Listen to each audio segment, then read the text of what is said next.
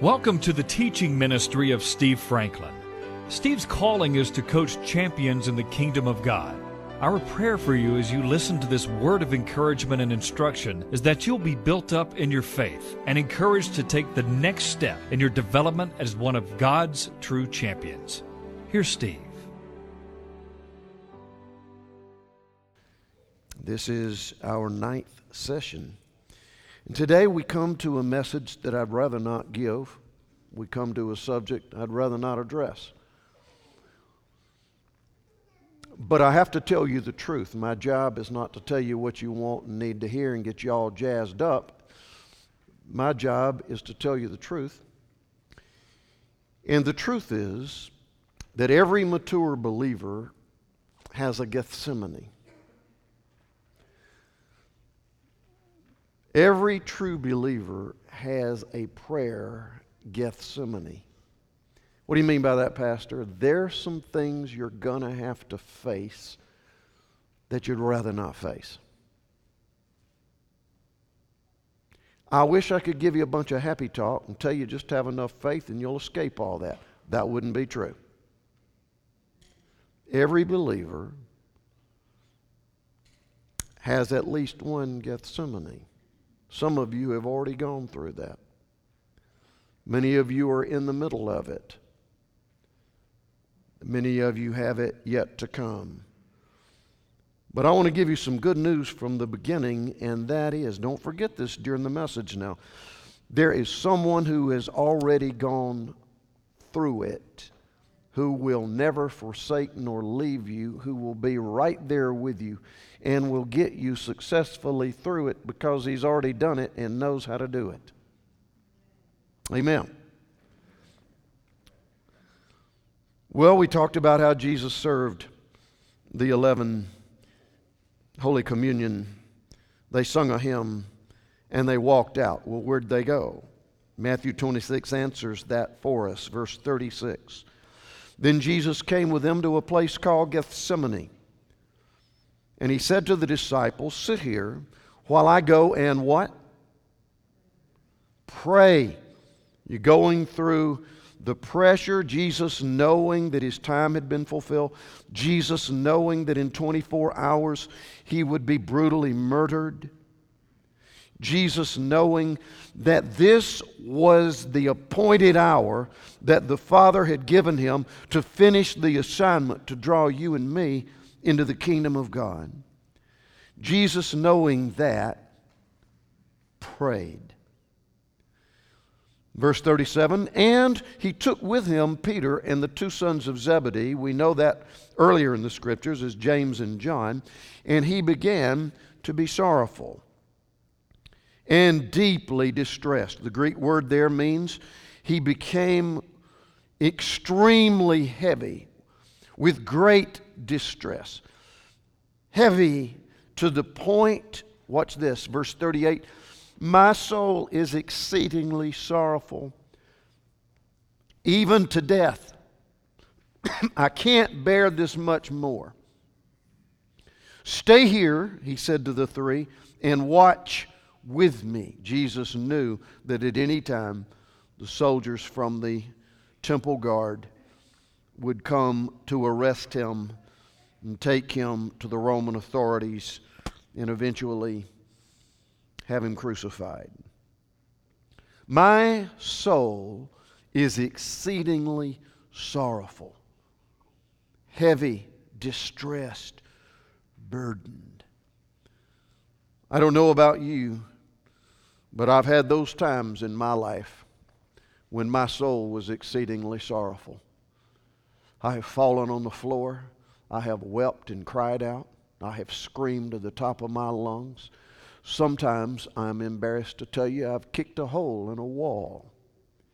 Just so distressed, deeply sorrowful. Have you ever been there? When you didn't think you could go another day, didn't think that you could last any longer didn't think that a breakthrough would never come, didn't have any idea. It felt like he had abandoned you. How many of you say, Pastor, I know you've been there. Anybody else been there? There's most of us. Jesus said, My soul, my soul, the one who had perfect intimate fellowship with the Father, that was never broken by sin, my soul is exceedingly heavy, distressed. Notice what he said stay here and watch with me. Then he went, verse 39, a little farther and fell on his face. And he prayed, saying, Oh, my Father, if it is possible, let this cup, let this assignment pass from me. Nevertheless, not as I will, but as you will.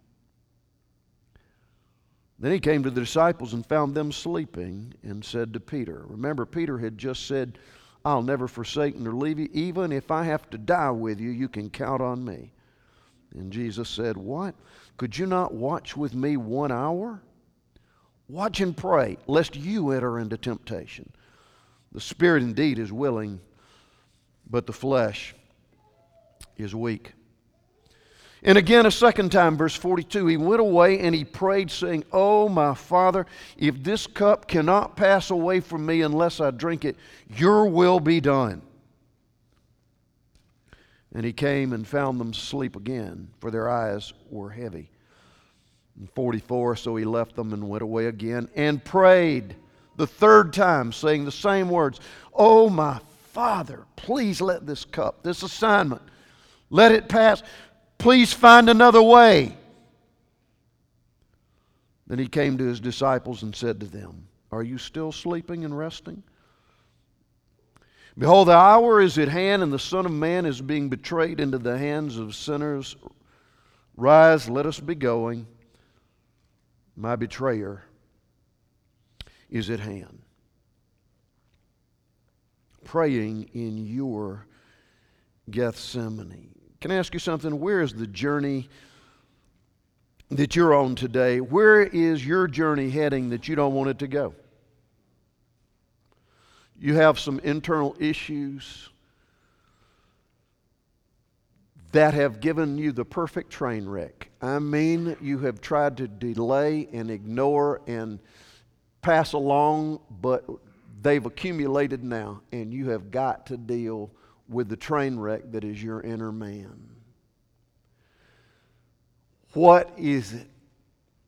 Has all of your finances and income and assets, have they dwindled to nothing and it looks like you are a disaster waiting to happen, that there's no future?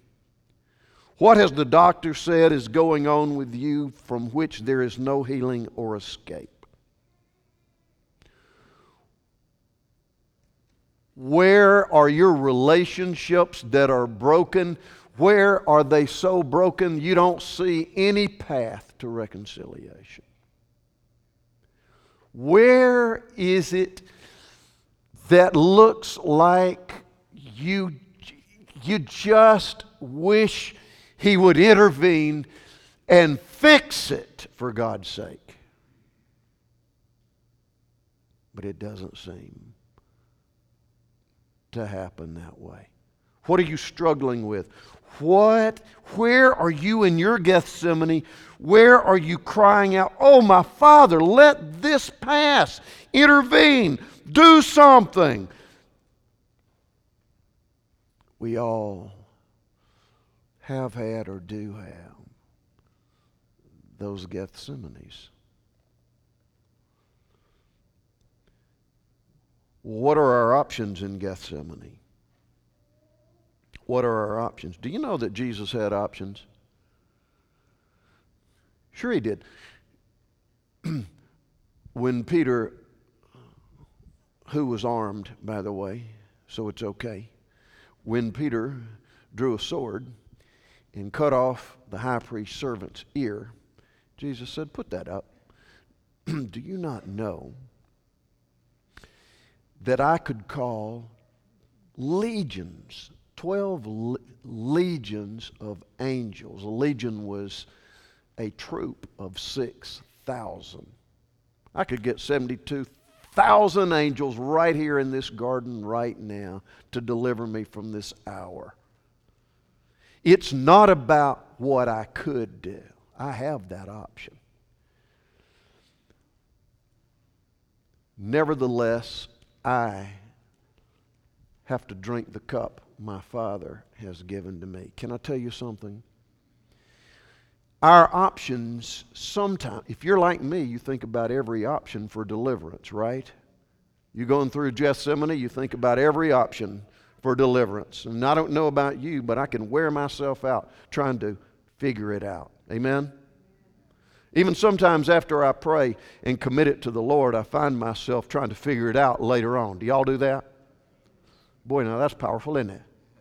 I'm confessing to you. So we had to go back and recommit, right? Now, what are our options? Some, most of the time, our options have to do with either relief or resolution, and they're usually not the same. Sometimes we cry out, God, please, if there's another way, get me out of this, fix it. Don't let me have to walk through this. Just zap me or lead me around or do something. Fix it. Can I tell you something? Um, sometimes that happens. Sometimes God miraculously moves in and He just delivers. Most of the time, He chooses not to deliver except through development.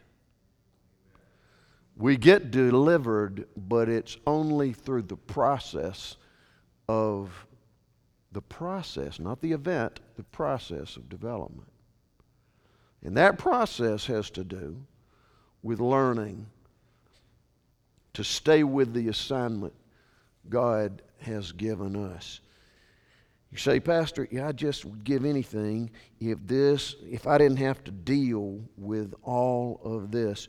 The chances are good that you'll have an opportunity to be developed rather than delivered instantaneously. And the good news is that God is more interested in glory than he is escape. Now let's define glory. You see this all over the scriptures, and you think, glory, glory, glory. Well, what is it? Glory is the manifestation of something that is real but unseen. Glory is the manifestation Dina, press that button behind you that says, yeah. Good. Thank you. All right. Light, now press the top button. Light is the glory of electricity. It's what can be seen of an invisible but real force. The Bible says God has not been seen by any man at any time, but the glory of God is manifested. The heavens declare the glory of God. You can see his handiwork. And Jesus was the visible personification in flesh and blood of the glory of God. He just like Jesus said, You've seen me, you've seen the Father. Okay? So, what is my Gethsemane all about? It's not about escape could have called 72,000 angels. It's about glory. It's about the increased capacity of carrying the character and the manifestation of your Father. That's what glory is. Let me say that one more time. It is the increased ability to carry the manifestation of the presence of your Father. One reason why God hadn't fixed your stuff real fast is because the process is going to bring glory to your Father. It's going to bring glory to your Father.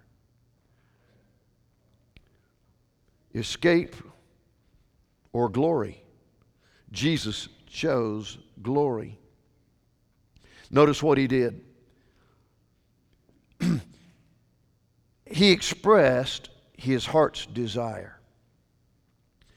Can I tell you something? You're in your Gethsemane. It's okay to cry out and ask God to do it another way. It's all right. It's okay to say, Lord, please fix this. Bring, resolve this. If you'll just do a miracle, I'll give you all the praise and glory. That's a legitimate prayer.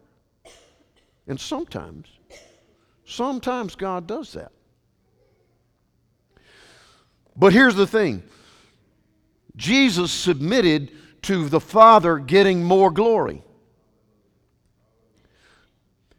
He deferred to the Father's plan and he deferred to the Father's glory. That is, increased manifestation and revelation of the Father's heart in plan. Notice what else he did. Go back there to verse 37. He took with him Peter and the two sons of Zebedee, James and John. Can I tell you something? One of the most critical things that we need to do when we're in a deep labor of, of a crisis, when, when we know that there's something that we're facing and it doesn't look like we're going to be delivered from it, we're going to have to go through it Get you an inner circle of those that you believe and trust, and don't be afraid to call on them and ask them to walk in the garden with you. Now, understand this. Listen, are you with me? They are probably going to disappoint you at some point. They're probably not going to be quite as attentive and passionate as you would like for them to be at some point. Peter, James, and John had their own personal crises and weakness, and they actually failed in the garden to watch and pray. But notice, Jesus knew that was going to happen, but he called them anyway. You know why? Because you and I need an inner core, an inner covering, an inner circle of those who will walk through it with us. And what is their job? What is your inner core circle's job? To pray and to watch. That is, to know what's going on and to pray. Do you have a do you have an inner circle why, why don't you? Oh, they don't care. Well, maybe it's because you hadn't invited them in. And maybe that's because you're too ashamed or too proud or too afraid that if you did invite them in, they might leave. Understanding that they're not going to be perfect, they're not going to be the resolution If I'm you, I would go to school on this. He called for an inner circle of prayer and presence. Notice what he did there. He yielded his will. Oh, my Father, if it's possible that this cup pass from me, if I don't have to go through this, if you can just deliver me without having to go through the chemo treatments, if you could just deliver me so I don't have to go before the judge. If you could just deliver me so everybody don't have to know my, my stuff and my pain, that's a legitimate prayer. But we got to always add, but Father, not my will, but yours be done because I want you to get the most glory and I don't want to miss out on the opportunity to share that glory. Can I tell you something? Nothing you can achieve, nothing that you can miss, nothing that you can be delivered from is worth the increased revelation of the presence of your Father. Nothing worth that. You know why? Because the only reason you and I are still here is to be transformed into the image and likeness of Jesus. He could do it just like that if you were out of here. But the Word says that the Holy Spirit is doing what? Transforming us from glory, from glory to glory, from one manifestation of His presence to another. You can't skip the process. In Gethsemane, is not fun, but is necessary. Jesus yielded his will. How did he do that? How did he do that? I want you to look at verse 46. There comes a time when you know that you're not going to be instantaneously delivered, that you're going to have to face your stuff, you're going to have to deal with it. Look at verse 46. When Jesus knew that that which was going to give the Father the most glory, he said, Rise, let us go from here. All right. What did he do? He walked towards it. Notice initially he said, Father, don't let me have to go through this, please. Save me, deliver me. Don't let me have to go through this. But when it became very obvious that that was what was going to give the Father the most glory, what did he do? He said, Well, let's be about it. You're never going to see God's power and resolution in you as you continue to lay there with the covers over your head, ignoring what you're going to have to face. To obey the Lord, you got to face it. You got to walk towards it. But notice what Jesus walked towards it with full assurance.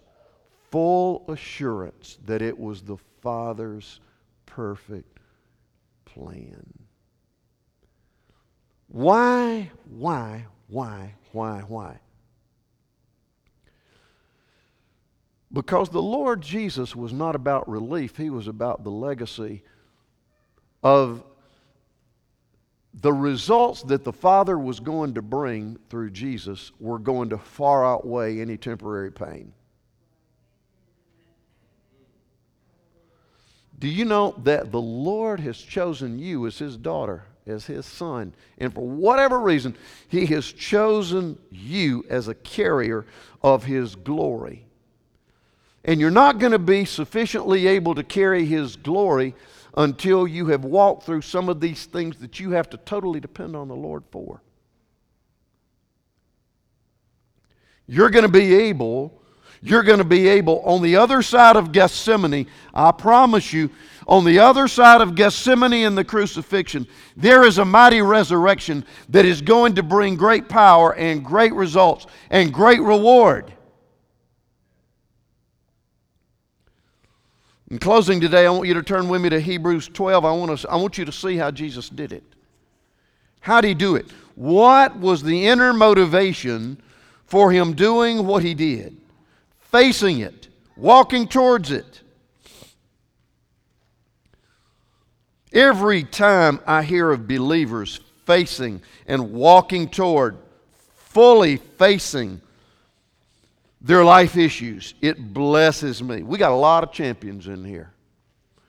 We've got people who've walked through and faced death. We have got people in here who have walked through the dissolution and the death of relationships.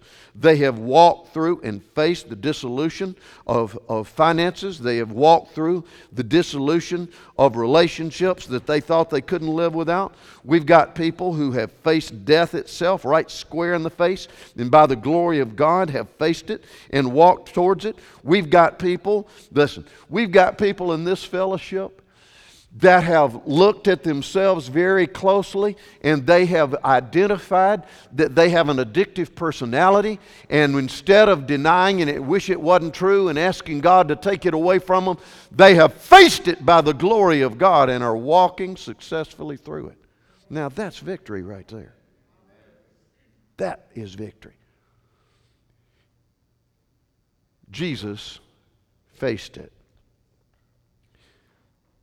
How did he do it? Chapter 12 of Hebrews, verses 1 and 2, tells us in this wonderful passage since we are surrounded by so great a cloud of witnesses, and those witnesses are those who are looking on today who have entered into their reward. Let us lay aside every weight and the sin which so easily besets us, snares us and let us run with endurance the race that is set before us. Watch this. Verse 2. This is powerful. Looking unto Jesus, the author and finisher of our faith. Okay, Lord, this is about you. You're writing the book, you'll finish the book. Who, for the joy that was set before him, endured the cross. For the joy that was set before him, endured the cross. despising the shame. This shame is nothing. I'm going to face the shame of being stripped naked. I'm going to face the shame of carrying sin that I've never known. I'm going to face the shame of carrying Steve's sin and Johnny's sin and your sin. I all that sin is going there all the shame you have ever experienced or I've ever experienced. All the shame on the pure and spotless Son of God took on himself. He saw all that, but there was joy beyond that. Joy. He faced and looked down on that shame. He said, This shame is nothing compared to the joy I'm about to receive. Well, what was the joy? What was the joy? You are. His daughters. His sons bringing you into the fellowship and the knowledge of your heavenly Father. You are to live for eternity, life without end, in His presence, being with Him, knowing Him forever. You are His joy. You are His joy. God, give us revelation of that. The shame was nothing compared to the joy. The joy of fellowship restored to the Father, the joy of the completion of His assignment, the joy of the fulfillment of His purpose, the incredible multiplication of His life's work and sacrifice, the fruit that was born, the joy. So while you're in Gethsemane, why don't we do what Jesus did and start asking the Father to give us a greater revelation of a heavier weight of His glory that we're going to be able to carry? And can I tell you, there is nothing temporary that can compare to that. The joy of the Lord is your strength.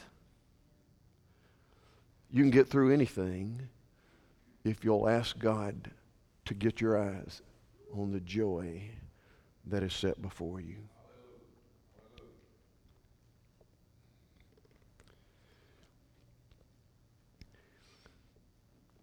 We're going to celebrate mightily next Sunday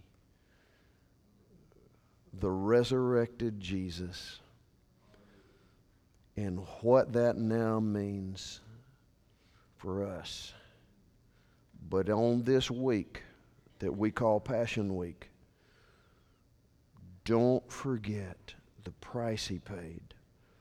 And don't forget that something is going on in Gethsemane that has everything to do with glory. With glory. And can I ask you to do something? Next time you're in Gethsemane, and some of you are there now, Escape won't change anything. You can try to escape through any number of things, but an escape and an effort to escape will do nothing but set you back. Partner with the Lord and say, Jesus, help me to walk this out as you did. You give me your strength, your strength, your counsel, your wisdom.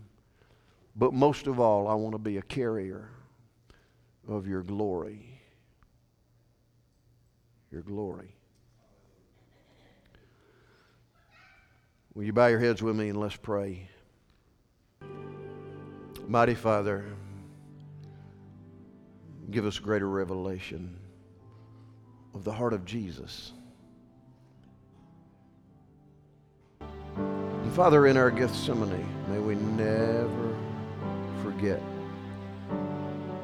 to look to the joy that is set before us the joy of fulfilling our assignment, the joy of bearing more the glory of God. You know our hearts and minds. You know we don't look forward to that. But when we have to go through it, Lord, when you choose not to deliver us through an event, may we be more and more confident that we're being developed by your grace knowing there will be an end to this season, and knowing there is the reward of a fulfilled assignment and greater glory. Oh, Holy Spirit, minister to all these your precious sons and daughters today. Give us greater revelation of you. In the precious and holy name of Jesus. Amen. I look forward to seeing you next Sunday. God bless you. Go with God.